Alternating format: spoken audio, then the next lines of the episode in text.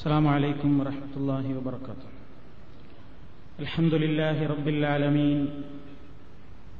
نحمده ونستعينه ونستغفره ونستهديه ونؤمن به ونتوكل عليه ونعوذ بالله من شرور أنفسنا ومن سيئات أعمالنا من يهده الله فلا مضل له ومن يضلل فلا هادي له وأشهد أن لا إله إلا الله وحده لا شريك له وأشهد أن محمدا عبده ورسوله أرسله بالهدى ودين الحق ليظهره على الدين كله ولو كره المشركون اللهم صل على محمد وعلى آل محمد كما صليت على إبراهيم وعلى آل إبراهيم إنك حميد مجيد اللهم بارك على محمد وعلى آل محمد كما باركت على إبراهيم وعلى آل إبراهيم إنك حميد مجيد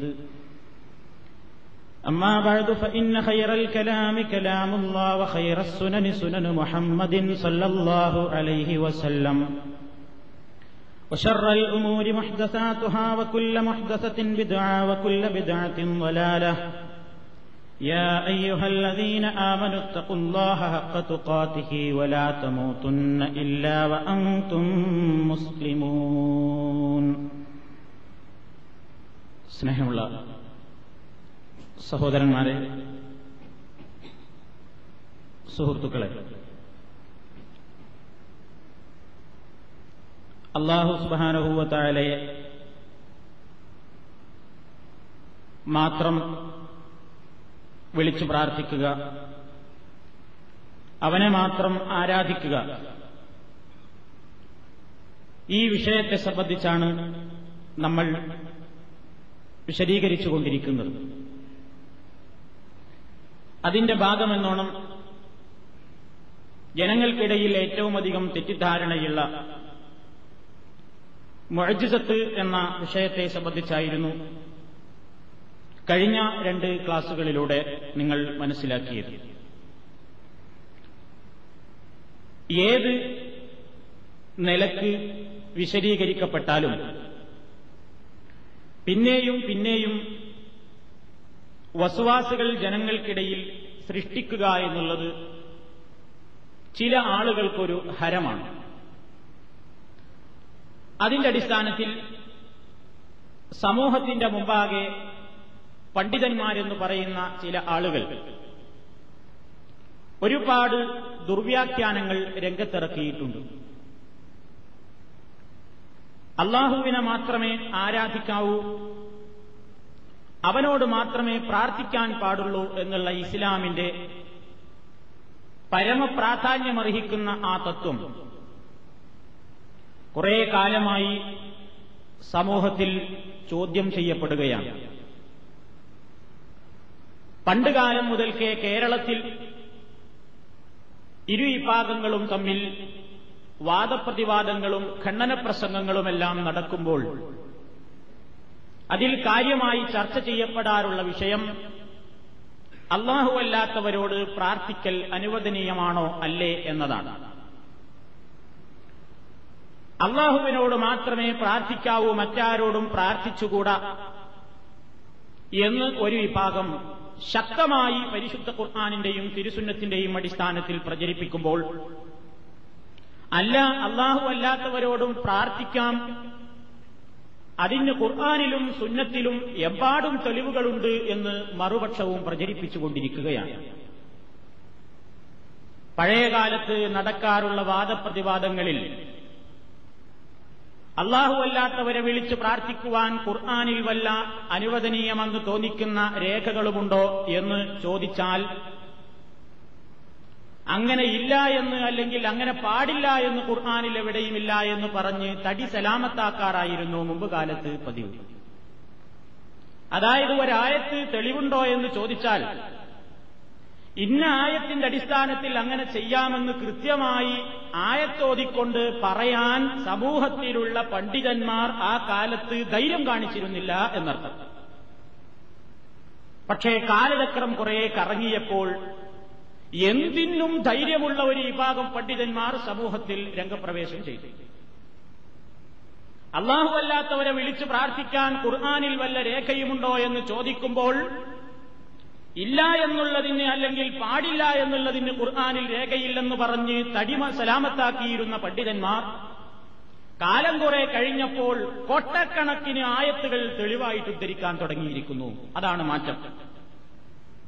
ഒരു കാലത്ത് ആയത്തുണ്ടോ എന്ന് ഖുർആൻ മുഴുക്ക പരിശോധിച്ചു നോക്കിയിട്ടും തെളിവായിട്ട് ഒരെണ്ണമെങ്കിലും ജനങ്ങളുടെ മുമ്പാകെ പറയാൻ ധൈര്യം കാണിച്ചിരുന്നില്ലാത്ത പണ്ഡിതന്മാർ അടുത്ത കാലത്തായി ദശക്കണക്കിന് അല്ലെങ്കിൽ നൂറുകണക്കിനാണ് തെളിവുകൾ സമൂഹത്തിന്റെ മുമ്പാകെ എടുത്തു നിരത്തുന്നത്. എന്തിന്? അല്ലാഹുവല്ലാത്തവരെ വിളിച്ചു പ്രാർത്ഥിക്കാൻ ഖുർആൻ കൽപ്പിച്ചിരിക്കുന്നു എന്ന് പറഞ്ഞുകൊണ്ടാണ് ഈ തെളിവുകളൊക്കെ. അതുകൊണ്ട് ഏതൊക്കെയാണ് ഈ സമൂഹത്തിലേക്ക് അവർ പ്രധാനമായും ഇറക്കിയിട്ടുള്ള തെളിവുകൾ, ആ തെളിവുകളെ ഒന്ന് വിശകലനം നടത്താനാണ് ഞാൻ ഉദ്ദേശിക്കുന്നത്. അതിന് ഏതാനും ക്ലാസുകൾ ആവശ്യമായി വരും.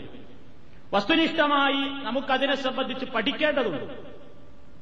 ഖുർആനിൽ ഏതായത്താണ് അല്ലാഹു അല്ലാത്തവരെ വിളിച്ച് പ്രാർത്ഥിക്കാനുള്ള നമ്മോട് കൽപ്പിക്കുന്ന ആയത്ത്?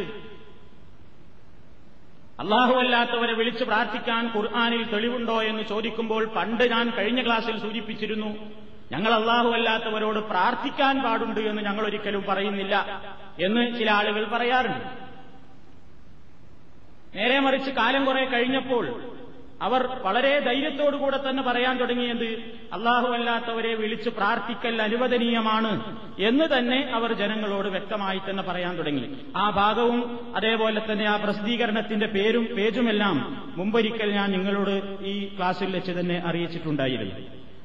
ഒരു കാലത്ത് അവർ പറഞ്ഞു പ്രാർത്ഥനയല്ല, പിന്നീട് അവർ പറഞ്ഞു അത് പ്രാർത്ഥനയാണ്, പ്രാർത്ഥന അല്ലാഹു അല്ലാത്തവരോടും ആകാം എന്ന് പറഞ്ഞ് ഈ സമൂഹത്തിന്റെ മുമ്പാകെ അവർ ഈ കാര്യം 1995 പറഞ്ഞിട്ടുണ്ട്. 1990 അവരോടൊരു ചോദ്യം ചോദിച്ചപ്പോൾ അവർ പറഞ്ഞ മറുപടി ഞാനന്നിവിടെ കേൾപ്പിച്ചിരുന്നു.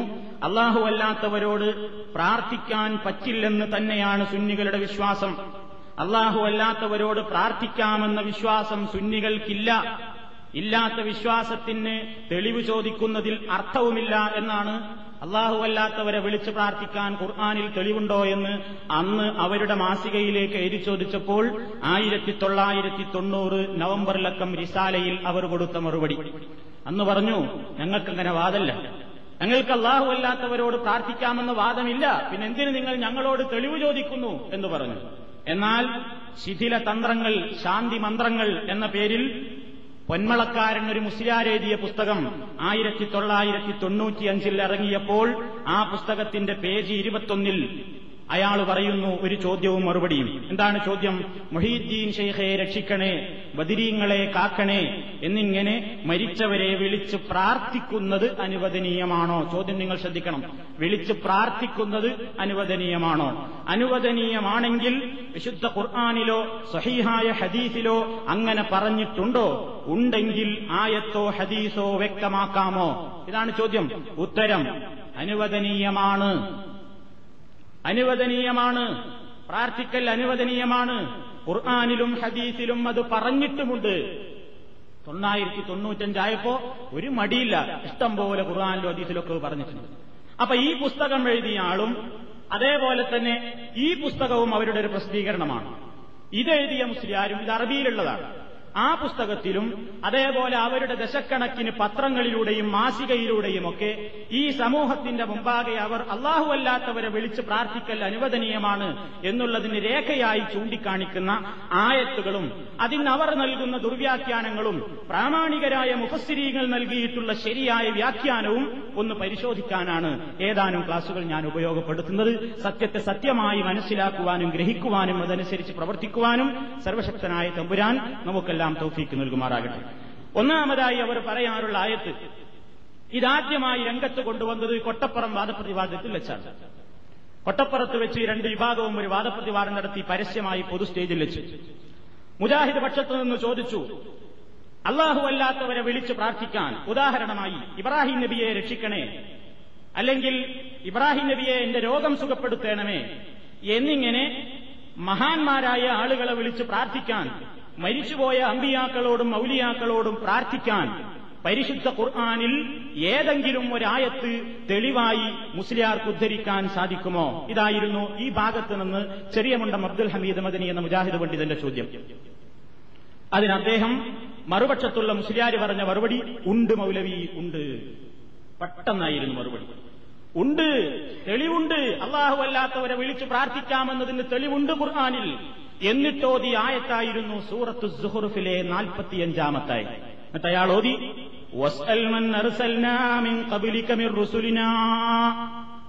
അതുവരെ മാത്രമേ ഓതിയുള്ളൂ.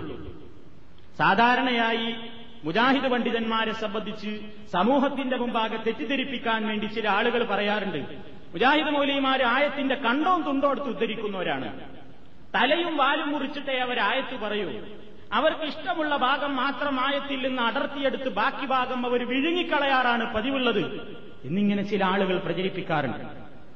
ഇത് പറയുമ്പോൾ നമുക്ക് ഓർമ്മ വരുന്നത്, മോഷണം നടത്തിയിട്ട് കള്ളനെ തെരയാൻ വേണ്ടി ആളുകൾ ഇങ്ങനെ ഓടുമ്പോൾ മുമ്പിലതാ ഒരുത്തൻ കള്ളനെ പിടിക്കാൻ വേണ്ടി ഓടുന്നു. വാസ്തവത്തിൽ അവനാ മോഷ്ടിച്ചത്, അവനാ പിടിക്കാൻ മുമ്പിലോടുന്നത്. ഇതേപോലെ മറ്റുള്ളവരുടെ പേരിൽ കേസുണ്ടാക്കുന്ന ഒരവസ്ഥ, ചെയ്യുന്ന പണിയൊക്കെ അവനവൻ ചെയ്യുന്നു. അതുകൊണ്ട് വസ്തുനിഷ്ഠമായി നിങ്ങൾ മനസ്സിലാക്കണം എന്താണ് അള്ളാഹു ഈ ആയത്തിൽ പറയുന്നത്. അദ്ദേഹം ആ ആയത്തിന് വെച്ച അർത്ഥം എന്താണ്? വസ്അൽ, അതാ അള്ളാഹു ഖുർആനിൽ പറയുന്ന മൗലൈമാരെ എന്താ അള്ളാഹു പറയുന്നത്? വസ്അൽ മുഹമ്മദ് നബിയെ, നീ സഹായം ചോദിക്ക്. ആരോട്? മൻ അർസൽനാ മിൻ ഖബ്ലിക മിർ റുസുലിനാ, നിനക്ക് മുമ്പ് നാം അയച്ചിട്ടുള്ള പ്രവാചകന്മാരോട് നീ സഹായം ചോദിക്ക്. അള്ളാഹ് പറഞ്ഞിട്ടുണ്ട്. ഇപ്പൊ നിങ്ങൾക്കൊക്കെ എന്താ തോന്നുന്നത്? അങ്ങനെ ഒരു ആയത്ത്, അങ്ങനെ ഒരു വ്യാഖ്യാന പ്രകാരം ഖുർആനിൽ ഉണ്ടെങ്കിൽ ശരി എന്നല്ലേ? അപ്പൊ പിന്നെന്താ നമുക്ക് പ്രാർത്ഥിച്ചൂടെ? ഇങ്ങനെയല്ലേ തോന്നുക? എന്താണ് ആയത്തിന്റെ തൊട്ട ഭാഗത്തിൽ കഥ പറയുന്നത്? അജഅൽനാ മിൻ ദൂനി റഹ്മാനി ആലിഹത്തൻ യുഅബദൂൻ, അള്ളാഹുവിന് പുറമെ മറ്റുള്ള വല്ല ഇലാഹുകളെയും ഞാൻ ആരാധിക്കാൻ വേണ്ടി കൽപ്പിച്ചു കൊടുത്തിട്ടുണ്ടോ എന്ന് നീ മുൻകഴിഞ്ഞു പോയ പ്രവാചകന്മാരോടൊന്ന് ചോദിച്ചു നോക്ക്. ഇതാണ് ആയത്തിന്റെ നേർക്ക് നേരെയുള്ള അർത്ഥം. ഇവിടെ നമ്മൾ മനസ്സിലാക്കിയിരിക്കേണ്ടത്, അല്ലാഹുവല്ലാത്ത ആളുകൾ, മരിച്ചുപോയ ആൾക്കാരെ വിളിച്ച് പ്രാർത്ഥിക്കാനാണ് ഈ ആയത്ത് തെളിവിന് കൊണ്ടുവന്നത് എന്നാദ്യം മനസ്സിലാക്കുക. എന്നിട്ട് അതിന് തെളിവാക്കാൻ ഈ ആയത്ത് പറ്റുമോ എന്നാണ് ഇനി ചിന്തിക്കേണ്ടത്. എന്താണ് ഇവിടെ വിഷയം? മുഹമ്മദ് നബി സല്ലല്ലാഹു അലൈഹി വസല്ലമയോട് അല്ലാഹു തആല പറയുകയാണെന്ന്, അള്ളാഹുവിനെയല്ലാതെ ഈ പ്രപഞ്ചത്തിൽ ഒരാളെയും ആരാധിക്കാൻ പാടില്ല എന്നുള്ളത് ഇന്നോ ഇന്നലെയോ തുടങ്ങിയ നിയമമല്ല. ഈ ലോകത്ത് വന്ന മുഴുവൻ പ്രവാചകന്മാരും അവരുടെ ജനങ്ങളോട് പഠിപ്പിച്ച ഒരു വിഷയം അത് തന്നെയായിരുന്നു, അള്ളാഹുവിനെ മാത്രമേ ആരാധിക്കാൻ പാടുള്ളൂ, മറ്റാരെയും ആരാധിക്കാൻ പാടില്ല എന്നുള്ള ഈ നിയമം പുതിയതല്ല. നിനക്ക് വല്ല സംശയവുമുണ്ടെങ്കിൽ വസ്അൽ, നീ ചോദിച്ചു നോക്ക്. മൻ അർസൽനാ മിൻ ഖബ്ലിക, നിനക്ക് മുമ്പ് നാം അയച്ചിട്ടുള്ള മിർ റുസുലിനാ, നമ്മുടെ പ്രവാചകന്മാരോട് ചോദിച്ചു നോക്ക്. അജഅൽനാ, നാം നിശ്ചയിച്ചിട്ടുണ്ടായിരുന്നോ എന്ന്, മിൻ ദൂനിർ റഹ്മാനി, പരമകാരുണികന് പുറമേ നാം നിശ്ചയിച്ചു കൊടുത്തിട്ടുണ്ടായിരുന്നോ എന്ന് നീ ഒന്ന് ചോദിക്ക്. ആലിഹത്തൻ യുഅബദൂൻ, ആരാധിക്കപ്പെടുന്ന ഇലാഹുകളെ ഞാൻ അവർക്ക് നിശ്ചയിച്ചു കൊടുത്തിട്ടുണ്ടായിരുന്നോ എന്ന് മുൻകഴിഞ്ഞ പ്രവാചകന്മാരോട് നീ ഒന്ന് ചോദിച്ചു നോക്ക്. അപ്പൊ സംശയം, മുൻകഴിഞ്ഞ പ്രവാചകന്മാരോട് ചോദിക്കലെങ്ങനെ? മരിച്ചോലല്ലേ? അപ്പൊ മരിച്ചോരോട് ചോദിക്കാൻ പറഞ്ഞാൽ മരിച്ചോരോട് നമുക്ക് വിളിച്ച് സഹായം തേടാൻ തന്നെയല്ലേ മൗലവി അതിന്റെ അർത്ഥം? അപ്പൊ അതന്നെയല്ലേ അതിന്റെ ശരി? അല്ല. എന്തുകൊണ്ടല്ല? പരിശുദ്ധ ഖുർആനിനെ വ്യാഖ്യാനിക്കേണ്ടത് മഹാനായ നബി സല്ലല്ലാഹു അലൈഹി വസല്ലമാണ് ഒന്നാമതായി. അവിടെ നിന്നിങ്ങോട്ട് സഹാബികളും താബീഈങ്ങളും പിൽക്കാലത്ത് വന്ന പ്രാമാണികരായ മുഫസ്സിരീങ്ങളും എന്താണ് ഈ ആയത്തിന് അവരർത്ഥം നൽകിയത്? രണ്ട് വ്യാഖ്യാനമാണ് ഈ ആയത്തിന് ഇവിടെ പണ്ഡിതന്മാർ നൽകിയിട്ടുള്ളത്. ഒന്നാമത്തെ വ്യാഖ്യാനം, താങ്കൾക്ക് മുമ്പ് കഴിഞ്ഞുപോയ പ്രവാചകന്മാരോട് ചോദിക്കുക എന്നുള്ള പ്രയോഗം ഒരാലങ്കാരിക പ്രയോഗമാകുന്നു, നേർക്ക് നേരെ അതുകൊണ്ട് ഉദ്ദേശിച്ചിട്ടില്ല എന്നൊരു വ്യാഖ്യാനം. പിന്നെന്താ അതുകൊണ്ട് ഉദ്ദേശിച്ചത്? മുൻ സമുദായങ്ങളോട് നീ ചോദിക്കുക. മുൻകഴിഞ്ഞ പ്രവാചകന്മാരോട് ചോദിക്കുക എന്ന് പറഞ്ഞാൽ മുൻപ് കഴിഞ്ഞുപോയ പ്രവാചകന്മാരുടെ അനുയായികളില്ലേ നിന്റെ ചുറ്റുഭാഗത്തും? നീ അവരോടൊന്ന് ചോദിച്ചു നോക്ക്. അവർ പാരായണം ചെയ്യുന്ന ഗ്രന്ഥങ്ങളിൽ ഏതിലെങ്കിലും അല്ലാഹുവല്ലാത്തവരെ വിളിച്ചു പ്രാർത്ഥിക്കാനുള്ള വല്ല കൽപ്പനയുമുണ്ടോ എന്ന്. അപ്പൊ നീ മുമ്പ് കഴിഞ്ഞുപോയ പ്രവാചകന്മാരോട് ചോദിക്കുക എന്ന് പറഞ്ഞാൽ ആ പ്രവാചകന്മാരോട് നേർക്കുനേരെ ചോദിക്കലല്ല, മറിച്ച് അവരുടെ അനുയായികളോട് ചോദിക്കുക എന്നാണ് അതിന്റെ അർത്ഥം എന്ന് മുഫസ്സിരീങ്ങളിൽ നല്ലൊരു വിഭാഗം അഭിപ്രായപ്പെടുന്നു. ആരൊക്കെയാണ് ഈ അഭിപ്രായം പറഞ്ഞത്? ഇമാം ഇബ്നു ജരീർ അത്തൊബരി പ്രാമാണികനായ മുഫസ്സിറാണ്, എല്ലാ കക്ഷിയും അംഗീകരിക്കുന്ന തഫ്സീറാണ്. തഫ്സീർ ഇബ്നു ജരീർ അത്തൊബരിയുടെ വിഖ്യാതമായ തഫ്സീർ. ആ തഫ്സീറിൽ അദ്ദേഹം മുഖ്താറാക്കി എന്ന് പറഞ്ഞാൽ ശരിയായ അഭിപ്രായം ഇതാണ് എന്ന് എടുത്തു പറഞ്ഞ അഭിപ്രായം ഏതാ? മുൻകഴിഞ്ഞുപോയ പ്രവാചകന്മാരോട് നീ ചോദിക്കുക എന്നാൽ അതിന്റെ അർത്ഥം ആ പ്രവാചകന്മാരുടെ ജീവിച്ചിരിക്കുന്ന അനുയായികളോട് ചോദിക്കുക എന്നതാണ്. ഇബ്നു ജരീറിന്റെ ഈ അഭിപ്രായം കൃത്യമായി എടുത്ത് രേഖപ്പെടുത്തി തഫ്സീറുൽ ബഗവി. അദ്ദേഹം പറയുന്നു, വഖാല അക്സറുൽ മുഫസ്സിരീന വസ്അൽ മുഅ്മിനി അഹ്ലിൽ കിതാബില്ലദീന ഉർസിലത ഇലൈഹിമുൽ അംബിയാഉ ഹൽ ജാഅതുഹുർ റസൂലു ഇല്ലാ ബിത്തൗഹീദി. മുഫസ്സിരീങ്ങളിൽ ബഹുഭൂരിഭാഗവും പറഞ്ഞിരിക്കുന്നു, ഖുർആൻ വ്യാഖ്യാതാക്കളിൽ ബഹുഭൂരിപക്ഷത്തിന്റെയും അഭിപ്രായം എന്താ? വസ്അൽ എന്ന് പറഞ്ഞാൽ നബിയെ നിങ്ങൾ ചോദിക്കണം. ആരോട് ചോദിക്കണം? മുഅ്മിനി അഹ്ലിൽ കിതാബില്ലദീന ഉർസിലത ഇലൈഹിമുൽ അംബിയാഉ. അമ്പിയാക്കന്മാർ നാം നിയോഗിക്കപ്പെട്ടിട്ടുള്ള ജനതയിലുള്ള വേദഗ്രന്ഥത്തിൽ വിശ്വസിക്കുന്ന മുഅ്മിനീങ്ങളോട് നബിയെ നിങ്ങളൊന്ന് ചോദിച്ചു നോക്കണം. ഹൽ ജാഅതുഹുർ റസൂലു, അമ്പിയാക്കന്മാർ അവർക്ക് വന്നിട്ടുണ്ടായിരുന്നോ എന്ന്. ഇല്ലാ ബിത്തൗഹീദി, റബ്ബിനെ മാത്രമേ ആരാധിക്കാവൂ എന്ന തൗഹീദ് അല്ലാതെ ഏതെങ്കിലും ഒരു നബി ഏതെങ്കിലും ഒന്ന് പഠിപ്പിച്ചിട്ടുണ്ടായിരുന്നോ എന്ന് ആ നബിമാരുടെ വിശ്വസിച്ച മുഅ്മിനീങ്ങളോട് നീയൊന്ന് ചോദിച്ചു നോക്കൂ. ഇതാണ് ഒരു വ്യാഖ്യാനം. ഈ വ്യാഖ്യാനം മഹാന്മാരായ മുഫസ്സിരീങ്ങൾ അവരുടെ തഫ്സീറുകളിൽ എഴുതി വെച്ചു. അപ്പൊ സംശയം ഉണ്ടാവും, മൗലവി വഖാല അക്സറുൽ മുഫസ്സിരീന എന്നല്ലേ പറഞ്ഞത്? മുഫസ്സിരീങ്ങളിൽ ബഹുഭൂരിപക്ഷവും ഇങ്ങനെ പറഞ്ഞു എന്നല്ലേ? അപ്പൊ ആ പദത്തിൽ തന്നെ മനസ്സിലാക്കിക്കൂടെ ഒരു ന്യൂനപക്ഷത്തിന് വേറൊരു വ്യാഖ്യാനം ഉണ്ട് എന്ന്? അതെന്താ? ആ ന്യൂനപക്ഷത്തിന്റെ വ്യാഖ്യാനം എന്താ? രണ്ടാമത്തെ വ്യാഖ്യാന പ്രകാരം നബിയെ നിങ്ങൾ പ്രവാചകന്മാരോട് ചോദിക്കുക എന്ന് പറഞ്ഞാൽ അത് അക്ഷരാർത്ഥത്തിൽ തന്നെയാണ്. പക്ഷേ അതെപ്പോഴാണെന്നോ? ഇസ്റാഇന്റെ രാവിൽ നബി സല്ലല്ലാഹു അലൈഹി വസല്ലം ഇസ്റാഇ മിഅ്റാജിന് പോയ സന്ദർഭത്തിൽ മഹാന്മാരായ അമ്പിയാക്കന്മാരെ മുഴുക്കെ നബി സല്ലല്ലാഹു അലൈഹി വസല്ലമിന്റെ മുന്നിൽ റബ്ബങ്ക് ജീവനോടുകൂടെ കാണിച്ചു കൊടുത്തു. അങ്ങനെ അവരെ നേർക്കുനേരെ ജീവനോടുകൂടെ കണ്ടപ്പോൾ റസൂലുള്ള അവരെ ജീവനോടുകൂടെ കണ്ടു എന്ന് പറയുന്ന വ്യാഖ്യാനങ്ങളിൽ തന്നെ കാണാം. ഓരോരുത്തരുടെയും മുടിയുടെ നിറവും മുഖത്തിന്റെ രൂപവുമൊക്കെ വ്യക്തമായി പറഞ്ഞിട്ടുണ്ട്. അന്നലക്ക് വ്യക്തമായി പ്രവാചകന്മാരെ നിനക്ക് കാണിച്ചു തരുന്ന ആ സന്ദർഭത്തിൽ നീ അവരോടൊന്ന് സംശയം ചോദിച്ചു നോക്ക് എന്നാണ് അതിന്റെ അർത്ഥമെന്നാണ് ഒരു ന്യൂനപക്ഷത്തിന്റെ വ്യാഖ്യാനം. ഈ രണ്ട് വ്യാഖ്യാന പ്രകാരവും മരിച്ചുപോയവരെ വിളിച്ചു പ്രാർത്ഥിക്കാൻ ഈ ആയത്തിൽ നിന്ന് കിട്ടുകയില്ല.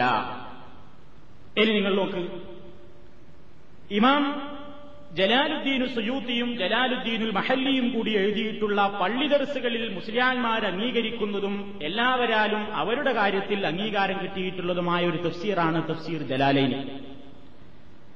മുസ്ലിയാന്മാരെ ആദ്യമായിട്ട് ഈ തഫ്സീർ കുട്ടികൾക്ക് ഓതിക്കൊടുക്കാറുള്ള ഒരു തഫ്സീർ ജലാലൈനിയാണ്. ആ തഫ്സീർ ജലാലൈനിയിൽ ഈ ആയത്തിനെ എങ്ങനെയാ വ്യാഖ്യാനിച്ചത്? ഇയാൾ പറയും പോലെ മരിച്ചോരെ വിളിച്ച് പ്രാർത്ഥിക്കാൻ ഈ ആയത്ത് തെളിവാണെന്ന് പറഞ്ഞോ? പറഞ്ഞിട്ടില്ല. പിന്നെ എന്താണ് തഫ്സീറിൽ പറയുന്നത്? ഖീല, പറയപ്പെട്ടിരിക്കുന്നു, ഹുവ അലാ ളാഹിരിഹി. രണ്ടഭിപ്രായവും ജലാലൈനിയിൽ കൊടുത്തു. ഞാൻ ഈ പറഞ്ഞ രണ്ടഭിപ്രായവും തഫ്സീർ ജലാലൈനിയിലുണ്ട്. ആദ്യം അദ്ദേഹം പറയുന്നു ഖീല, ഒരു ഖീലയുണ്ട്, ഹുവ അലാ ളാഹിരിഹി, നബിമാരോട് ചോദിക്കാൻ തന്നെയാണ് ആ കൽപ്പന എന്നൊരു അഭിപ്രായമുണ്ട്. അതെങ്ങനെ? ബി അൻ ജുമിഅ ലഹു റുസുലു ലൈലത്തൽ ഇസ്റാഇ, ഇസ്രായിന്റെ രാത്രിയിൽ അമ്പിയാക്കന്മാരെ റസൂലുള്ളാഹിയുടെ മുമ്പിലങ്ങ് ഒരുമിച്ച് കൂട്ടപ്പെട്ടു. അപ്പൊ നേർക്ക് നേരെയുള്ള ചോദ്യമാണ്. ജീവിച്ചിരിക്കുന്ന മനുഷ്യൻ ജീവിച്ചിരിക്കുന്ന മറ്റുള്ളവരോട് നേർക്ക് നേരെ ഒരു കാര്യം ചോദിച്ചറിയുന്നു, അതാണ് അതിലുണ്ടായത്. അതല്ല വഖീല, വേറൊരു ഖീലയുണ്ട്. അതെന്താ? അൽ മുറാദു, ഉദ്ദേശിക്കപ്പെടുന്നത് നേർക്ക് നേരെ ചോദിക്കലല്ല, ഉമമും മിൻ അഹ്ലിൽ കിതാബൈനി, വേദഗ്രന്ഥം നൽകപ്പെട്ടിട്ടുള്ള ആൾക്കാരുടെ അനുയായികളോട് ചോദിച്ചു നോക്കണം എന്നാണ്. എന്നിട്ട് തഫ്സീറിൽ പറയുന്നത് എന്താ?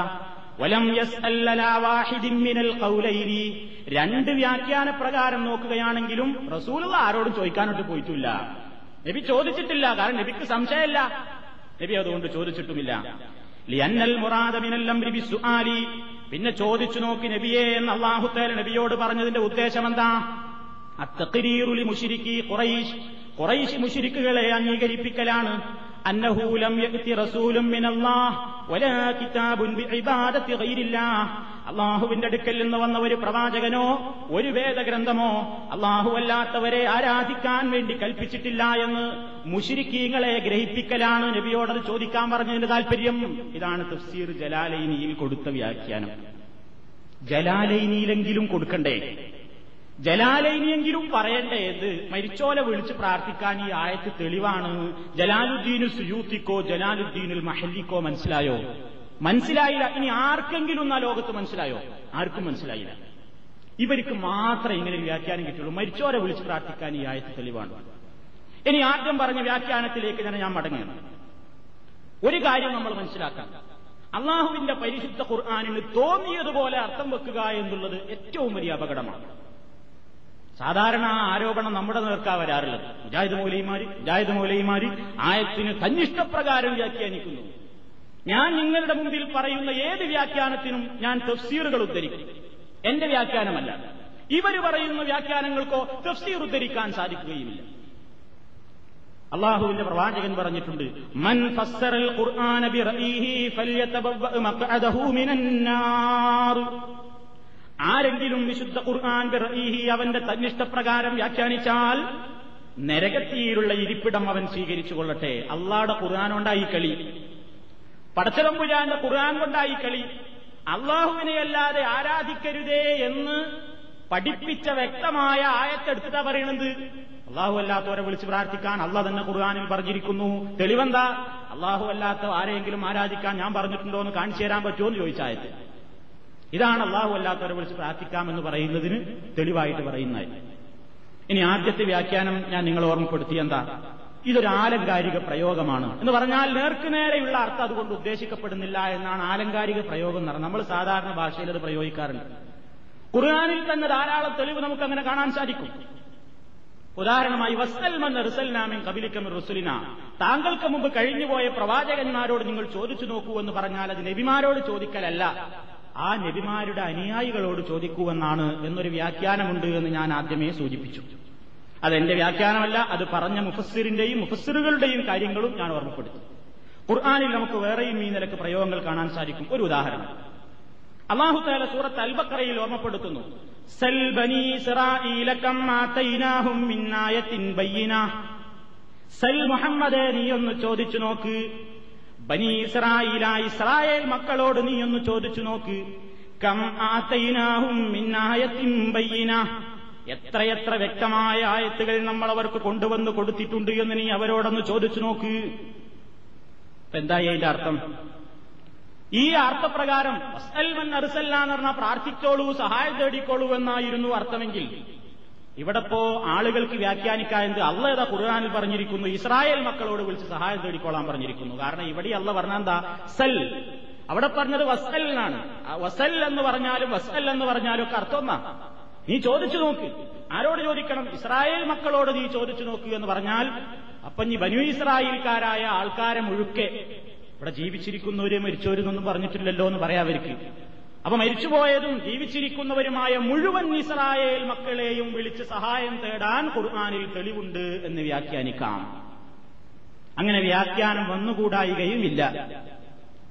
രണ്ടാമത്തെ വേറൊരായത്ത്, ഫസ്അലില്ലദീന യഖറഊനൽ കിതാബ മിൻ ഖബലിക, താങ്കൾക്ക് മുമ്പ് വേദഗ്രന്ഥം വായിച്ചു കൊണ്ടിരിക്കുന്ന ആൾക്കാരോട് നീ ഒന്ന് ചോദിച്ചു നോക്ക്.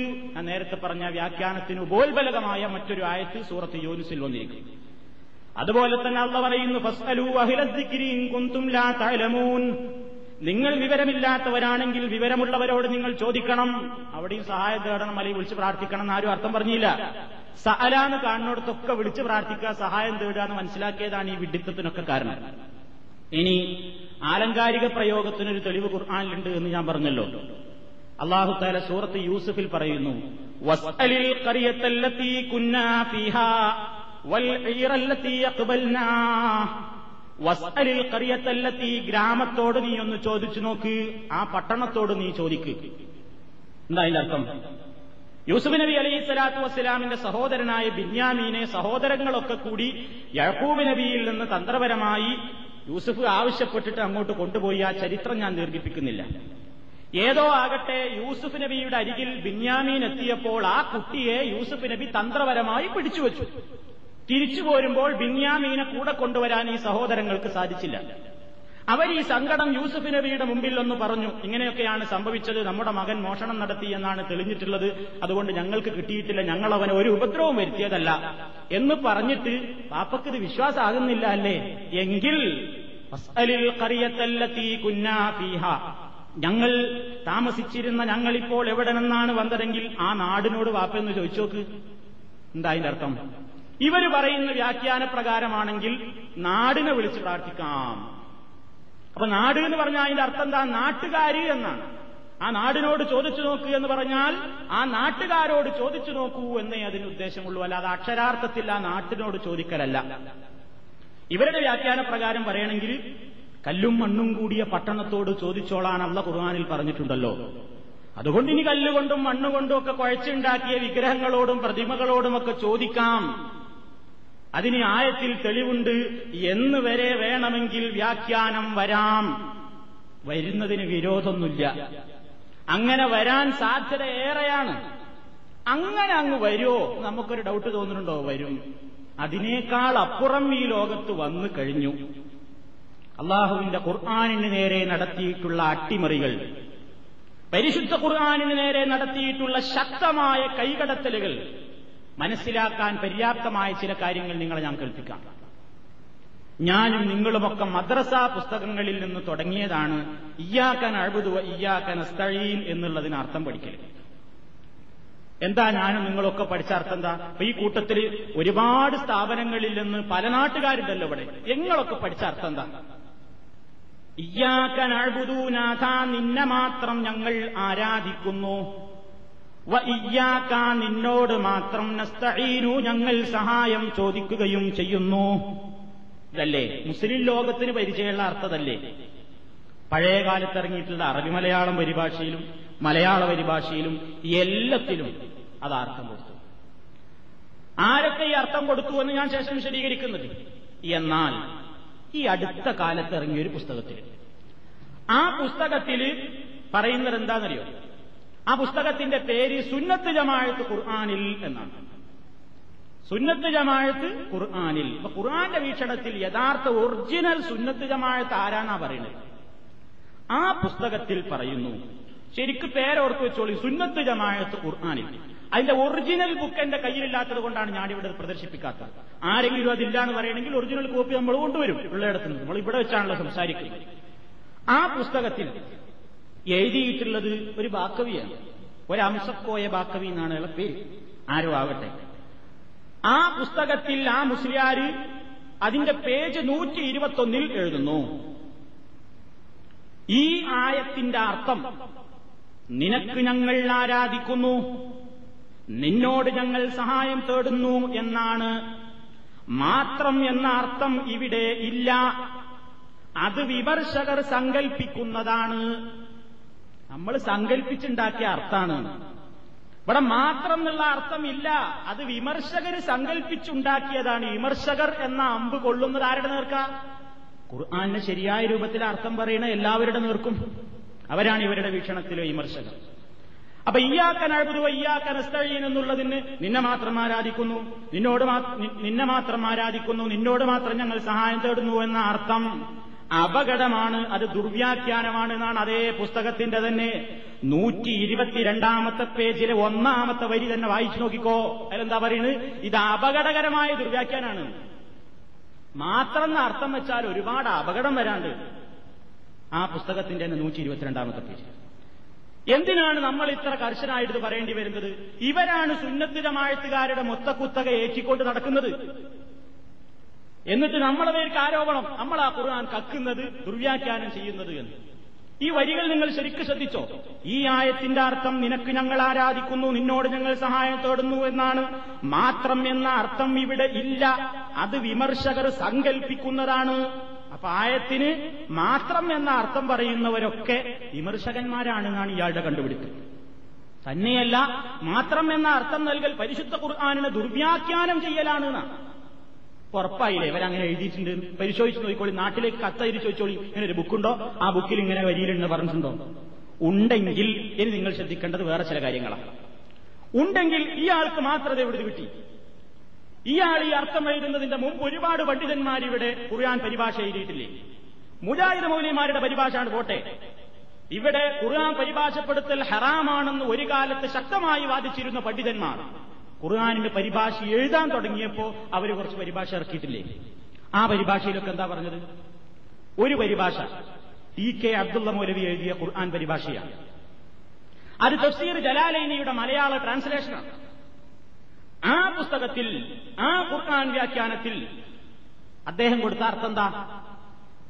പോകട്ടെ, ആ ഖുർആൻ വ്യാഖ്യാനത്തിന്റെ അവതാരികയിൽ ആ വ്യാഖ്യാനത്തെപ്പറ്റി പുകഴ്ത്തിയിട്ട് എഴുതിയിട്ടുണ്ട്. എന്താ ആ വ്യാഖ്യാനം? നല്ല വ്യാഖ്യാനമാണെന്ന് അതിന്റെ തുടക്കത്തിൽ എഴുതിയത്. എന്തായത്? സുന്നി യുവജന സംഘത്തിന്റെ അന്നത്തെ പ്രസിഡന്റായിരുന്ന പാണക്കാട് പൂക്കോയ തങ്ങൾ, അയാൾ ആ പുസ്തകത്തിന്റെ അവതാരികയിൽ തന്നെ എഴുതിയ സന്ദേശം എന്താ? അയാൾ എഴുതിയിട്ടുള്ള സന്ദേശം, ഈ തഫ്സീർ സുന്നത്ത് ജമാഅത്തിന്റെ ശരിയായ പരിഭാഷയാണ്.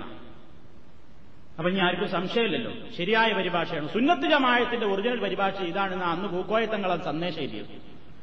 ആ പുസ്തകത്തിന്റെ രണ്ടാമത്തെ പേജിൽ പറയുന്നു, നിനക്ക് മാത്രം ഞങ്ങൾ ആരാധന ചെയ്യുന്നു, നിന്നോട് മാത്രം ഞങ്ങൾ സഹായം അർത്ഥിക്കുകയും ചെയ്യുന്നു. ടി കെയുടെ പരിഭാഷ പേജ് 2. ഇനി പേജ് വ്യത്യാസം ഉണ്ടെങ്കിൽ ഇയാക്കനാഴ്ബുദുവിന്റെ ആ വ്യാഖ്യാനാണ് നോക്കിയാൽ. ഇനി വേറൊന്ന് കേട്ടോ, വേറെ തഫ്സീർ ഉദ്ധരിക്കുന്ന ആരതാണ്? സമസ്ത കേരള ജംഇയ്യത്തുൽ ഉലമയുടെ ജനറൽ സെക്രട്ടറിയായ ജോയിന്റ് സെക്രട്ടറി ആയിരുന്ന, ഇപ്പോൾ അദ്ദേഹം ആരാണെന്ന് എനിക്ക് അറിഞ്ഞൂടാ, ജീവിച്ചിരിപ്പുള്ള പണ്ഡിതനാണ് കെ വി മുഹമ്മദ് മുസ്ലിയാർ കൂറ്റനാട്. അയാൾ എഴുതിയിട്ടുണ്ട് ഒരു പരിഭാഷ. അദ്ദേഹം എഴുതിയിട്ടുള്ള ആ പരിഭാഷയെ സംബന്ധിച്ച് എന്താണ് ഇവർ നടത്തിയിട്ടുള്ള മദ്ഹ്? ആ പരിഭാഷയെപ്പറ്റി പറഞ്ഞിട്ടുള്ള മദ്ഹ് അത് അഹ്ലുസുന്നത്തി വൽ ജമാഅത്തിൽ അധിഷ്ഠിതമാണ് എന്നാണ് അതിനെപ്പറ്റി പുകഴ്ത്തിയിട്ടുള്ളത്. അപ്പൊ സുന്നത്ത് ജമാഅത്ത് തന്നെയാണ്, ഉറപ്പാണല്ലോ. ആ പുസ്തകത്തിൽ കൊടുത്ത അർത്ഥം എന്താ? നിനക്ക് മാത്രം ഞങ്ങൾ ഇബാദത്ത് ചെയ്യുന്നു, നിന്നോട് മാത്രം ഞങ്ങൾ സഹായം അഭ്യർത്ഥിക്കുകയും ചെയ്യുന്നു. ഫത്ഹുർ റഹ്മാൻ എന്ന കെ വിയുടെ പരിഭാഷ, 1ാമത്തെ വാള്യം, പേജ് 83. ഏത് സുന്നത്ത് ജമാഅത്താണ് നമ്മൾ വിശ്വസിക്കേണ്ടത്? സുന്നത്ത് ജമാഅത്ത് ഖുർആനിൽ എന്ന പുസ്തകത്തിൽ പറയുന്നു, മാത്രം എന്നുള്ളത് വിമർശകന്മാര് സങ്കല്പിച്ചുണ്ടാക്കിയ ദുർവ്യാഖ്യാനമാകുന്നു. മാത്രം എന്ന അർത്ഥമല്ല. പൂക്കോയ തങ്ങൾ സുന്നത്ത് ജമാഅത്ത് എന്ന് പരിചയപ്പെടുത്തിയ പരിഭാഷയിൽ പറയുന്നു മാത്രമുണ്ട്. ചെറുശ്ശേരി സൈനുദ്ദീൻ മുസ്ലിയാർ അഹ്ലുസുന്നത്ത് വൽ ജമാഅത്തിൽ അധിഷ്ഠിതമായ പരിഭാഷയാണിതെന്ന് പറഞ്ഞിട്ടുള്ള കെ വിയുടെ പരിഭാഷയിൽ മാത്രം എന്ന അർത്ഥമുണ്ട്. ഈ അടുത്ത കാലത്ത് ഒരു ഫൈസി ഇറക്കിയിട്ടുള്ള സൂറത്ത്, പരിശുദ്ധ ഖുർആനിന്റെ വ്യാഖ്യാനത്തിന്റെ ഫാത്തിഹ സൂറത്തിന് മാത്രമായി ഇറക്കിയിട്ടുള്ള വ്യാഖ്യാനത്തിലും മാത്രം എന്ന അർത്ഥം കൊടുത്തിട്ടില്ല. ഇവരാര് പറയണത് ആ സുന്നത്ത് ജമാഅത്ത്? ആര് പറയണത് ആ സുന്നത്ത് ജമാഅത്ത്? ഒരേ പാളയത്തിലാണ് ഈ പട, ഒരേ പാളയത്തിലാണ് ഈ പട. ഒരാൾ പറയണത് മാത്രം നിന്ദ, ഒരാൾ പറയണുണ്ട്, ഒരാൾ പറയണ ഇല്ലാന്ന് മാത്രമല്ല അപകടകരോ കൂടിയാണ്, ഒരാൾ പറയണ വിമർശകന്റെ മാത്രം സങ്കല്പമാണ്. ഇങ്ങനെ ദുർവ്യാഖ്യാനം ചെയ്തുകൊണ്ട് നടക്കുന്നൊരു ഈ ഭാഗം. പച്ച മലയാളത്തിൽ ഞാൻ ഈ ഉദ്ധരിച്ച കൃതികൾ നിങ്ങൾ പരിശോധിക്കണം, എന്നിട്ട് ഉറപ്പുവരുത്തണം ഇതാണ് പരിശുദ്ധ ഖുർആനിന്റെ കടകവിരുദ്ധമായി ആയത്തിന്റെ ഏതൊരു ലക്ഷ്യത്തിന് വേണ്ടി റബ്ബുൽ ആലമീൻ ആയത്തിറക്കിയോ ആ ആയത്തിന്റെ നേർക്കുനേരെ തന്നെ ശക്തമായി വാളോങ്ങുന്ന ഈ സമീപനം. ഇതേ സമീപനമാണ് വസ്അൽ മൻ അർസൽനാ മിൻ ഖബ്ലിക മിർ റുസുലിനാ അജഅൽനാ മിൻ ദൂനി റഹ്മാനി ആലിഹത്തൻ യുഅബ്ദൂൻ എന്ന ആയത്തിലും ഇവർ സ്വീകരിച്ചിരിക്കുന്നത്. ഇനി നിങ്ങൾ മനസ്സിലാക്കുക, എന്താ ഈ ആയത്തിന്റെ 1ാമത്തെ വ്യാഖ്യാനത്തെപ്പറ്റി ഞാൻ പറഞ്ഞു. ഇനി 2ാമത്തെ വ്യാഖ്യാന പ്രകാരമാണെങ്കിലോ, ഇബ്രാഹിം നബി അലൈഹി സ്വലാത്തു വസ്സലാം അടക്കമുള്ള എല്ലാ പ്രവാചകന്മാരെയും അല്ലാഹു സുബ്ഹാനഹു വ തആല നബി ഇസ്രായേൽ മിറാജിന് പോയ ആ സന്ദർഭത്തിൽ നബിയുടെ മുമ്പിൽ അങ്ങോട്ട് ജീവിപ്പിച്ച് കാണിച്ചു കൊടുത്തു എന്നാണ്. ഈ നബി ചോദിച്ചു എന്ന് വെക്കുക. 2ാമത്തെ വ്യാഖ്യാനപ്രകാരം റസൂലുള്ള പ്രവാചകന്മാരോട് ഈ വിഷയം ചോദിച്ചു എന്ന് തന്നെ നമ്മൾ വെക്കുക. എന്നാൽ ഇത് മരിച്ചവരോട് പ്രാർത്ഥിക്കാൻ തെളിവാകുമോ? ആവില്ല. എന്താ കാരണം? നബി സല്ലല്ലാഹു അലൈഹി വസല്ലം കഴിഞ്ഞുപോയ പ്രവാചകന്മാരോട് സംസാരിച്ചു ഇസ്രാഇന്റെ വേളയിൽ. സംസാരിച്ചപ്പോ ആരോടാ സംസാരിച്ചത്? മരിച്ചു കിടക്കുന്ന മൂസാ നബിയോടാ സംസാരിച്ചത്? അല്ലെങ്കിൽ ഏതെങ്കിലും മരിച്ചുപോയ പ്രവാചകന്റെ ഖബറിന്റെ അടുത്ത് പോയിട്ടാണോ സംസാരിച്ചത്? അല്ല, ജീവനുള്ള പ്രവാചകന്മാരോടാ സംസാരിച്ചത്. നബിക്ക് വേണ്ടി അവരുടെ മുമ്പിൽ, നബിക്ക് വേണ്ടി നബിയുടെ മുമ്പിൽ പ്രവാചകന്മാരെ ബഅസ അല്ലാഹു ജീവിപ്പിച്ചു എന്ന് വ്യക്തമായിട്ടതാ നേർക്ക് നേരെയാണ് ഇതിന്റെ അർത്ഥം എന്ന് പറഞ്ഞിട്ടുള്ള ആളുകളും വ്യാഖ്യാനം എഴുതി വച്ചിരിക്കുന്നു. തഫ്സീറുകളിൽ കാണില്ലേ അങ്ങനെ വ്യാഖ്യാനം എഴുതിയിട്ടില്ല എന്നുണ്ടോ? ജീവിപ്പിച്ചു നിർത്തി. ആത്മീയ ലോകത്ത് വെച്ച് അള്ളാഹു ജീവൻ നൽകിയ പ്രവാചകന്മാരോടാണ് റസൂലുള്ളാഹി സംസാരിച്ചത്. നബിയോ പ്രവാചകനോ ഇവിടെ മരണാവസ്ഥയിലല്ല. ചോദിച്ച നബിയോ ചോദിക്കപ്പെട്ട പ്രവാചകന്മാരോ ഇവിടെ മരണാവസ്ഥയിലല്ല, ജീവിച്ചിരിക്കുന്നവരാണ് രണ്ടുകൂട്ടരും. ജീവിച്ചിരിക്കുന്ന നിങ്ങളോട് പല കാര്യത്തിനും സഹായം തേടിക്കൂടാ, അതിൽ ആർക്കെങ്കിലും ഇവിടെ തർക്കമുണ്ടോ? ഇവിടെ തർക്കമെന്താ? ജീവിച്ചിരിക്കുന്ന മനുഷ്യർക്ക് മരിച്ചുപോയ ആളുകളെ വിളിച്ച് സഹായം തേടാമോ? അതിന് ഈ ആയത്ത് തെളിവാക്കി. അമ്പിയാക്കന്മാർക്ക് മുഅ്ജിസത്തായിട്ടുണ്ടായിട്ടുള്ള മഹാനായ പ്രവാചകൻ സല്ലല്ലാഹു അലൈഹി വസല്ലമിന്റെ ജീവിതത്തിലെ ഒരു വലിയ മുഅ്ജിസത്തായി അറിയപ്പെടുന്ന ഇസ്റാഇന്റെ വേളയിൽ മഹാന്മാരായ പ്രവാചകന്മാരെ മുഴുക്കെ അള്ളാഹു മുഹമ്മദ് നബിയുടെ മുമ്പിൽ വീണ്ടും ജീവിപ്പിച്ചങ്ങോട്ട് നിർത്തി കാണിച്ചു കൊടുത്തിട്ടാണ് നബി ചോദിച്ചു എങ്കിൽ തന്നെ അവരോട് സംസാരിക്കുകയും ചോദിക്കുകയും ചെയ്യുന്നത്, അല്ലാതെ മരിച്ചുപോയവരോടല്ല. അതിനെന്താ തെളിവ്? അങ്ങനെ ചോദിക്കാൻ അനുവദനീയമായിരുന്നെങ്കിൽ ഇസ്രാവ് പോകുന്നതിന്റെ മുമ്പും ഇസ്രായിന് പോയി വന്നതിന്റെ ശേഷവും മഹാനായ അഷ്റഫുൽ ഖൽഖി ഭൂമിയിൽ എത്രയോ കൊല്ലം ജീവിച്ചിട്ടില്ലേ? ജീവിച്ചിട്ടുണ്ട്. എന്നിട്ട് ഒരുപാട് പ്രയാസങ്ങളും ബുദ്ധിമുട്ടുകളും വിഷമങ്ങളും ഒക്കെ അഷ്റഫുൽ ഖൽഖിന് നേരിടേണ്ടി വന്നിട്ടില്ലേ? വന്നിട്ടുണ്ട്. എന്നിട്ട് മഹാനായ പ്രവാചകൻ സല്ലല്ലാഹു അലൈഹി വസല്ലം ഏതെങ്കിലും ഒരു സന്ദർഭത്തിൽ ഏതെങ്കിലും ഒരു നബിയെ വിളിച്ചുകൊണ്ട് സഹായം തേടിയോ? ഭൂമിയിൽ വെച്ച് സഹായം തേടിയോ? ആകാശത്ത് പോയാൽ പറ്റുന്നല്ല ഈ പറയുന്നത്. നേർക്ക് നേരെ രണ്ടുകൂട്ടരും ജീവിച്ചിരിക്കുന്ന ആൾക്കാരാണ്, ജീവനുള്ള ആൾക്കാരോടാ സംസാരിക്കുന്നത്. മറിച്ച് മുഹമ്മദ് നബി സല്ലല്ലാഹു അലൈഹി വസല്ലം ഇസ്രാഈൽ പോയി വന്നതിന്റെ ശേഷം വല്ല വിഷയം ഉണ്ടായപ്പോ മരിച്ചുപോയ ഏതെങ്കിലും പ്രവാചകന്മാരെ വിളിച്ച് ഇങ്ങനെ ചോദിച്ചു എന്നോ സഹായം തേടിയെന്നോ എവിടെയെങ്കിലും മൂക്ക് കീഴ്പോട്ടായ ഏതെങ്കിലും ഒരു പണ്ഡിതനെ എഴുതി വെച്ചിട്ടുണ്ടോ? ഇല്ല. അപ്പൊ ഇത് വെറും ദുർവ്യാഖ്യാനം മാത്രമാണ്. ഭൗതിക ലോകത്ത് വെച്ചാണെങ്കിലും ആത്മീയ ലോകത്ത് വെച്ചാണെങ്കിലും അള്ളാഹു ജീവൻ നൽകിയാൽ അവരോട് സംസാരിച്ചുകൂടാനൊന്നും ബന്ധപ്പെട്ടുകൂടാനൊന്നും നമ്മുടെ ആരും പറയുന്നില്ല. അങ്ങനെ ബന്ധപ്പെട്ടതിന് തെളിവുണ്ട്. മരിച്ചുപോയ ഒരാൾ അള്ളാഹു ജീവിപ്പിച്ചാൽ അയാളോട് നമുക്ക് സംസാരിച്ചുകൂടാനൊന്നും ഇവിടെ ആരും പറയുന്നില്ല. സംസാരിക്കാം, സംസാരിച്ചതിന് തെളിവുമുണ്ട്. പരിശുദ്ധ ഖുർആൻ നോക്കിക്കോ, സൂറത്ത് അൽബക്കറയിലതാ ഉസൈർ അലൈഹിസ്സലാത്തു വസ്സലാമാണ് ആ വ്യക്തിയെന്ന് ചില മുഫസ്സിരീങ്ങൾ പറയുന്നു. ഏതോ ആകട്ടെ, ഒരു നല്ലവനായ ഒരു മനുഷ്യൻ ചോദിച്ചു, ഈ ചത്തടിഞ്ഞു കിടക്കുന്ന ഈ നാടിനെയൊക്കെ ഇനി എങ്ങനെ അള്ളാഹു രണ്ടാമത് ജീവിപ്പിക്കുക? ഫമാതഹുള്ള അള്ളാഹു അദ്ദേഹത്തെ മരിപ്പിച്ചു. മരിപ്പിച്ചു കിടത്തി ഒന്നും രണ്ടും കൊല്ലമല്ല, മിഅതാമി 100 കൊല്ലം മരിച്ചു കിടന്നു. സുമ്മ ബഅസഹു, പിന്നെയാണ് ജീവൻ കൊടുത്തു. 100 കൊല്ലം കഴിഞ്ഞിട്ട് മരിച്ച ആളാണ് ജീവിപ്പിച്ചു. ആ ആളുകൾ മറ്റുള്ള ആൾക്കാരോട് വർത്താനം പറഞ്ഞു ഒന്നും ബന്ധപ്പെട്ടു എന്നൊക്കെ തെളിവുകളില്ലേ? മരിച്ചുപോയതിന് ശേഷം ഒരാൾ ജീവൻ വന്നിവിടെ സംസാരിച്ചു എന്നുള്ളതിന് അതിൽ തെളിവുണ്ട്. അൽഖഹഫിന്റെ ആളുകൾ 300 ചില്ലാനം കൊല്ലം മരിച്ചതുപോലെ കിടന്നു, ഉറങ്ങിക്കിടന്നു. അവരെ എഴുന്നേറ്റതിന്റെ ശേഷവും അങ്ങാടി പോലും വർത്താനം പറയലും ബന്ധപ്പെടലൊക്കെ ഉണ്ടായില്ലേ? അതൊന്നും ഇവിടെ തെളിവല്ല. ഇവിടെ തെളിവിന് കിട്ടണമെങ്കിൽ, തെളിവാകണമെങ്കിൽ എന്ത് വേണം? ജീവിച്ചിരിക്കുന്ന ഒരു മനുഷ്യൻ മരിച്ചുപോയ ഏതെങ്കിലും ഒരു പ്രവാചകന്മാരോടോ മഹാത്മാക്കളോടോ വിളിച്ചു പ്രാർത്ഥിച്ചതായി തെളിവുണ്ടോ? ഇബ്രാഹിം നബിയെ എന്റെ രോഗം ശിഫയാക്കണമേ, മുഹീദ്ദീൻ ശൈഖേ എന്നെ രക്ഷിക്കണമേ, ബദരീങ്ങളെ എന്നെ കാക്കണമേ, മൂസാ നബിയെ എന്നെ സഹായിക്കണമേ എന്നിങ്ങനെ കഴിഞ്ഞുപോയ പ്രവാചകന്മാരോടോ ഔലിയാക്കളോടോ വിളിച്ചു പ്രാർത്ഥിക്കാൻ പരിശുദ്ധ ഖുർആനിൽ നബി സല്ലല്ലാഹു അലൈഹി വസല്ലം നമുക്ക് വല്ല രേഖയും തന്നിട്ടുണ്ടോ? സഹിഹായ പ്രമാണങ്ങളിൽ വന്നിട്ടുണ്ടോ? ഇല്ല. അതില്ലാത്തതുകൊണ്ടാണ് ഈ ഞാണിന്മേൽ കളി കളിക്കുന്നത്. ഇനി വരട്ടെ ഈ പറഞ്ഞ വ്യാഖ്യാനം, ഞാൻ പറഞ്ഞ രൂപത്തിലുള്ള ഈ വ്യാഖ്യാനം, അള്ളാഹു അല്ലാത്തവരെ വിളിച്ചു പ്രാർത്ഥിക്കാൻ ഈ ആയത്ത് തെളിവാണ് എന്ന് പച്ച മലയാളത്തിൽ എഴുതിവെച്ച ടി കെയുടെ പരിഭാഷയിലോ കെ വിയുടെ പരിഭാഷയിലോ എങ്കിലെങ്കിലും കൊടുത്തുകൂടായിരുന്നോ? അതിലുപോലും വന്നിട്ടില്ല. അവർ പോലും എഴുതാൻ ധൈര്യപ്പെട്ടിട്ടില്ല. ടി കെ അബ്ദുള്ള മൗലവിയുടെ പരിഭാഷ എടുത്ത് പരിശോധിച്ചു നോക്കിയാലും കെ വി മുഹമ്മദ് മുസ്ലിയാരി സൂറത്ത് സുഹുറഫിന് 45-ാമത്തെ വ്യാഖ്യാന ആയത്തിന് അർത്ഥം നൽകിയോടത്തൊന്നും ഈ ആയത്തുകൊണ്ട് മരിച്ചുപോയ മഹാത്മാക്കളെ വിളിച്ച് പ്രാർത്ഥിക്കൽ അനുവദനീയമാണ് എന്ന് അവരാരും കണ്ടുപിടിച്ചില്ല. ഇനി കണ്ടുപിടിച്ച് മനസ്സിൽ വെച്ചിട്ടുണ്ടെങ്കിലും എഴുതാൻ ധൈര്യപ്പെട്ടിട്ടില്ല. ഇതാണ് വസ്തുത. അതുകൊണ്ട് വസ്അൽ മൻ അർസൽനാ മിൻ ഖബ്ലിക മിർ റുസുലിനാ എന്ന ഏറ്റവും വലിയ ആയുധം ഈ ആയത്താണ് അവർ എല്ലായിടത്തും ഓതാറുള്ളത്.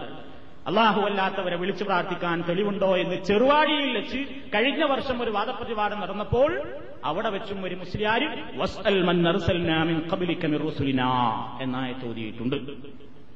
അതിന്റെ ശരിയായ വ്യാഖ്യാനം രണ്ട് നിലക്കാണ് മുഫസ്സിരീങ്ങൾ അതിനെ പറഞ്ഞിട്ടുള്ളത്. ആ രണ്ട് വ്യാഖ്യാനവും ഞാനിവിടെ വിശദീകരിച്ചു. ആ രണ്ട് വ്യാഖ്യാന പ്രകാരവും അത് മരിച്ചുപോയവരെ വിളിച്ച് പ്രാർത്ഥിക്കാൻ രേഖയല്ല എന്ന് പകൽ വെളിച്ചം പോലെ വ്യക്തമായും സ്പഷ്ടമായും നമുക്ക് മനസ്സിലാക്കുവാൻ സാധിക്കും. മറ്റുള്ളത് മുഴുക്കെ അള്ളാഹുവിന്റെ ഗ്രന്ഥത്തിന് നേരെയുള്ള കയ്യേറ്റമാകുന്നു എന്ന് മനസ്സിലാക്കുക. ഇനിയും അവർ പറയുന്ന ധാരാളം ആയത്തുകളുണ്ട്. ഒരായത്ത് തുടങ്ങിവെച്ചാൽ വിശദീകരിക്കാൻ കുറേ സമയം വേണ്ടിവരും. അതുകൊണ്ട് ഞാൻ അടുത്ത ക്ലാസ്സിലേക്ക് അത് മാറ്റിവെക്കും. സത്യത്തെ സത്യമായി നമ്മൾ മനസ്സിലാക്കുക, വസ്തുനിഷ്ഠമായി കാര്യങ്ങൾ മനസ്സിലാക്കുക. ഞാൻ ഇവിടെ നിന്ന് പറയുന്ന മുഴുവൻ തെളിവുകളും തഫ്സീറുകളിൽ നിന്നും അവരുടെ പ്രസിദ്ധീകരണങ്ങളിൽ നിന്നും ഏതിൽ നിന്നാണെങ്കിലും എടുത്തു പറയുന്ന പ്രസിദ്ധീകരണങ്ങളുടെ പേര് പറയും, പേജ് നമ്പർ പറയും. ആർക്കും പരിശോധിക്കാവുന്നതാണ്, മനസ്സിലാക്കാവുന്നതാണ്. കളവ് ഇസ്ലാമിന്റെ പേരിൽ പറയുന്ന ആളുകളെ തിരിച്ചറിയണം എന്ന ഈ അവസരത്തിൽ എനിക്ക് ഓർമ്മപ്പെടുത്താനാണ്. എന്താണ് അള്ള പറഞ്ഞതെങ്കിൽ അതിന്റെ നേരെ വിപരീത അള്ള പറഞ്ഞു എന്ന് പറയാൻ ഒരു മടിയില്ല. എന്താണ് റസൂല് പറഞ്ഞതെങ്കിൽ ആ റസൂല് പറഞ്ഞതിന്റെ നേരെ വിപരീത റസൂല് പറഞ്ഞത് എന്നാണ് പറയുന്നത്. ഇനി യാതൊരു സംശയമല്ല, അങ്ങനെ തന്നെ പറയും. ഈ ഉള്ളവൻ കഴിഞ്ഞ റമദാനിൽ ബദരീങ്ങളെ വിളിച്ച് പ്രാർത്ഥിക്കരുത് എന്ന് പറഞ്ഞപ്പോ എന്താ പറഞ്ഞത്? സലഫിക്കും വേണം ബദരീങ്ങൾ എന്നല്ലേ നമ്മൾ പറഞ്ഞതിന്റെ നേരെ എതിരല്ലേ എഴുതിയതും പറഞ്ഞതും പ്രസിദ്ധീകരിച്ചതൊക്കെ? ജീവിക്കുന്നൊരു തെളിവാണ്. അങ്ങനെ എത്ര അള്ളാഹുവിന്റെ ഖുർആനിന്റെ നേരെ, നബി സല്ലല്ലാഹു അലൈഹി വസല്ലമിന്റെ ഹദീസുകൾക്ക് നേരെ നടത്തിയിട്ടുള്ള അട്ടിമറികൾ ഇനിയും ഇവിടെ കെട്ടഴിക്കാനുണ്ട്. നിങ്ങൾ വിശദമായി വസ്തുനിഷ്ഠമായി ചിന്തിക്കണമെന്നും മനസ്സിലാക്കണമെന്നും അവയെപ്പറ്റി പരിശോധിക്കണമെന്നും കൂടി ഓർമ്മപ്പെടുത്തുന്നു. അള്ളാഹു നമ്മുടെ വിശ്വാസത്തെ നല്ല നിലക്ക് തന്നെ നിലനിർത്തി വിശ്വാസികളായി തന്നെ മുവഹിദുകളായി ലാ ഇലാഹ ഇല്ലല്ലാഹ് എന്ന് ഉച്ചരിച്ചുകൊണ്ട് തന്നെ മരിച്ചു പോകാൻ നമുക്കെല്ലാം തൗഫീക്ക് നൽകുമാറാകട്ടെ.